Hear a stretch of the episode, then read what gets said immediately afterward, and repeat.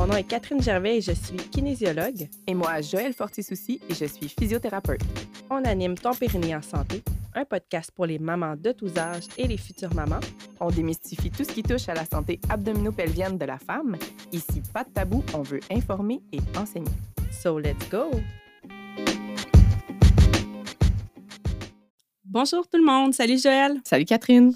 Aujourd'hui, gros sujet, comme d'habitude, on veut vous dire arrêtez de faire le test du stop pipi.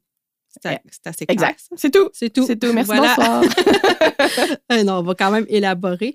En fait, c'est que chaque semaine, il y a des femmes qui nous disent que leur médecin ou leur infirmière leur ont dit de faire le test stop pipi. C'est quoi ça, le test du stop pipi?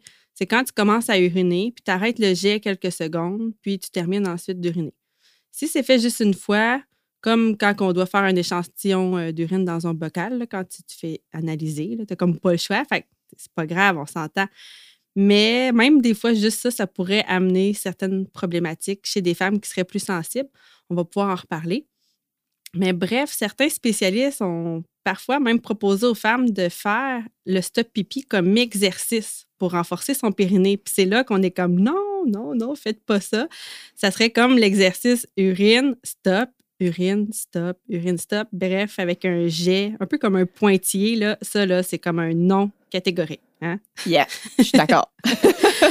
je dirais vraiment que c'est à proscrire pour sa santé pelvienne. Mais là, là, si vous le faites, pas de panique pourrez sans problème rééduquer votre vessie. Joël va tout vous expliquer la mécanique.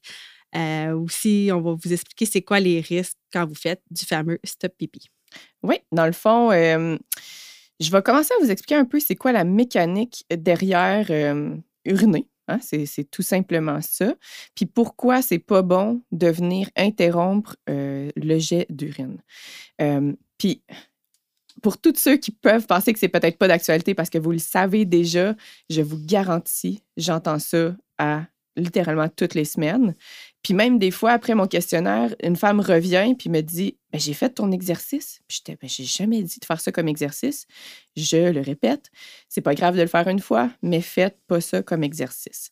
Donc, le, ce qui se passe, OK? Le, aller uriner, c'est quand même complexe et ça vient chercher des réflexes automatiques. Fait que c'est vraiment le fun pour ça. Comment ça se passe dans le fond, c'est que on s'assoit, on décide d'uriner.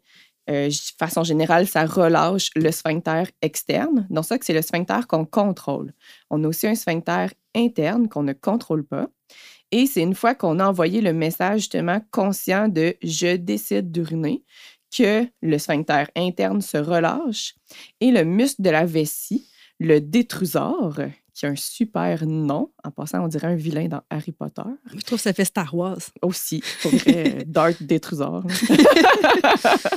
bon, mais bref, euh, ce qui se passe, c'est que le détrusor va se contracter. Donc, c'est pas nous, là. C'est pas « Ah oui, je contracte mon détrusor ». Non, ça a été vraiment par une chaîne réflexe. Il se met à se contracter jusqu'à temps que la vessie soit vidée. Et là, je veux mentionner que la vessie, des fois, ne veut pas se vider au complet. Et c'est pas tout le temps problématique, sauf si, justement, on vient interrompre ce réflexe-là à chaque fois qu'on va uriner ou souvent. Il peut se passer que la vessie ne se vide pas complètement parce qu'on l'a interrompu. Fait qu'on a beau faire comme Ah ouais, il recommence, et eh, ça se peut que ça recommence pas de façon efficace. Fait que ne pas interrompre le jet d'urine, c'est vraiment une règle d'or pour sa santé pelvienne quotidienne. Éventuellement, en fait, ce qui peut se passer aussi quand on interrompt, c'est que les signaux deviennent vraiment mêlés. Et là, euh, c'est comme si euh, notre corps ne parvenait pas à bien reconnaître quand c'est le temps de se vider ou quand c'est pas le temps de se vider. Une autre chose aussi, c'est si euh, de façon chronique, donc de façon répétée, on a un volume résiduel dans la vessie, bien, elle peut s'étirer davantage. Puis imaginez un muscle qu'on étire de façon prolongée, mais en fait, il devient plus faible. Fait que ça aussi, ça va faire qu'il va moins bien se vider. Et le risque ultime, c'est tout simplement, en fait, les infections urinaires. Bien, des infections urinaires, ça peut être très dangereux. Fait que c'est pas, c'est ça, c'est pas euh, cette pratique-là n'est pas sans danger, on va le dire. Mm. C'est ça. C'est une mauvaise habitude qui peut devenir dangereuse pour notre santé. Donc, euh, ça fait de l'urine qui stagne et de l'urine qui stagne, ça peut, euh, ça peut développer des bactéries le plus facilement. On ne veut pas ça. Non. Exactement. Fait que bref, euh, ne paniquez pas. Si vous avez eu cette pratique ou si vous faites cette pratique-là euh, dans votre quotidien, il n'est pas trop tard pour arrêter. Le meilleur conseil que je peux vous donner, c'est de vous asseoir confortablement sur la toilette et d'être certaine que vous euh, relâchez. Moi, je dis laisser la porte du pipi ouverte. Fait que vous ouvrez la porte, vous la laissez ouverte tout long que l'urine sort jusqu'à la dernière goutte. Puis après ça, vous fermez la porte.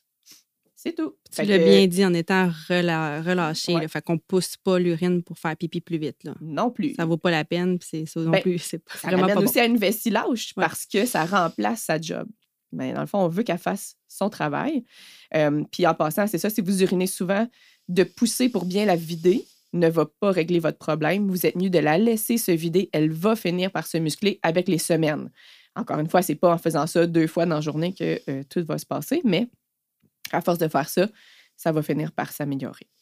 Donc, les conséquences aussi, ça pourrait être des fuites urinaires, dans le fond, ou euh, une incontinence euh, par urgenturie, donc euh, d'aller plus souvent aux toilettes pour essayer de la vider. Puis là, les, si on a une infection, encore plus. En tout cas, on ne rentrera pas là-dedans. On en avait parlé à l'épisode 15. Fait que c'est quelque chose qui vous intéresse d'aller voir nos conseils. Mais si vous voyez que vous avez besoin d'uriner plus que huit fois par jour ou plus d'une fois la nuit, ou que vous avez des besoins d'uriner qui sont pressants, là, difficiles à maîtriser, ben, ça, c'était à l'épisode 15 qu'on a parlé euh, de ça. Fait que c'est l'hyperactivité de la vessie. Là, fait que l'urgence est là. là. C'est ça. Puis, c'est pas juste cette habitude-là qui amène à la dysfonction, mais ça peut pas aider à nos dysfonctions au niveau de la vessie. Euh, fait que oui, consultez l'épisode si c'est votre cas. Euh, dernière des choses, là, puis en fait, ça va vous convaincre encore plus, c'est que d'être capable d'arrêter le jet d'urine ne vous garantit pas une contraction du plancher pelvien efficace. Et ça, je vois ça dans mon quotidien aussi. Les femmes sont en clinique, elles me disent Ben oui, je suis capable d'arrêter le jet d'urine. Vraiment fière, tu sais.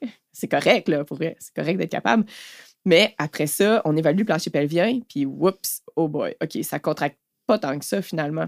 Fait qu'on n'a pas tout le mouvement, on n'a pas toute l'amplitude de la musculature du plancher pelvien en faisant simplement le test du stop pipi. Donc, vous ne verrez pas d'amélioration musculaire au niveau de votre plancher pelvien en faisant cette pratique-là.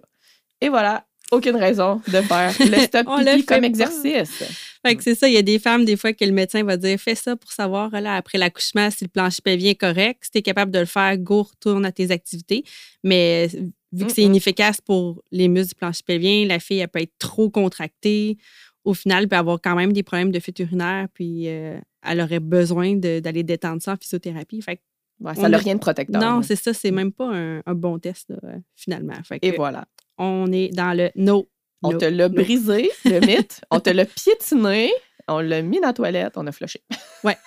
Puis si vous avez des commentaires à faire, on est quand même ouverte à d'autres opinions. Mais pour nous, on est comme, tu sais, d'habitude, il y a des zones grises, mais là, pour ça, il n'y en a pas. C'est comme, non, c'est ben, pas un bon test. il peut avoir une petite pertinence, mais encore là, peut-être genre un homme qui a eu une chirurgie de prostate, fait comme ça, ça enlève le sphincter, tu sais. Là, ça teste, ça teste un peu le sphincter, mais pour les femmes, là. Pas, pas, à long terme. c'est ça. Jamais à long terme. Juste de dire, on l'essaye, OK. Vous le testerez en allant faire un prélèvement d'urine. Et voilà. si vous êtes capable, ça va être. c'est ça. yes! Euh, merci beaucoup, Joël. Et merci, Catherine. Bye tout le monde. à la semaine prochaine.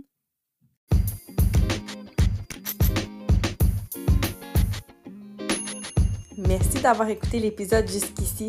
Si tu as apprécié, n'hésite pas à partager à toutes les femmes de ta communauté qui pourraient être intéressées par le sujet de cet épisode. On te remercie beaucoup. Bye!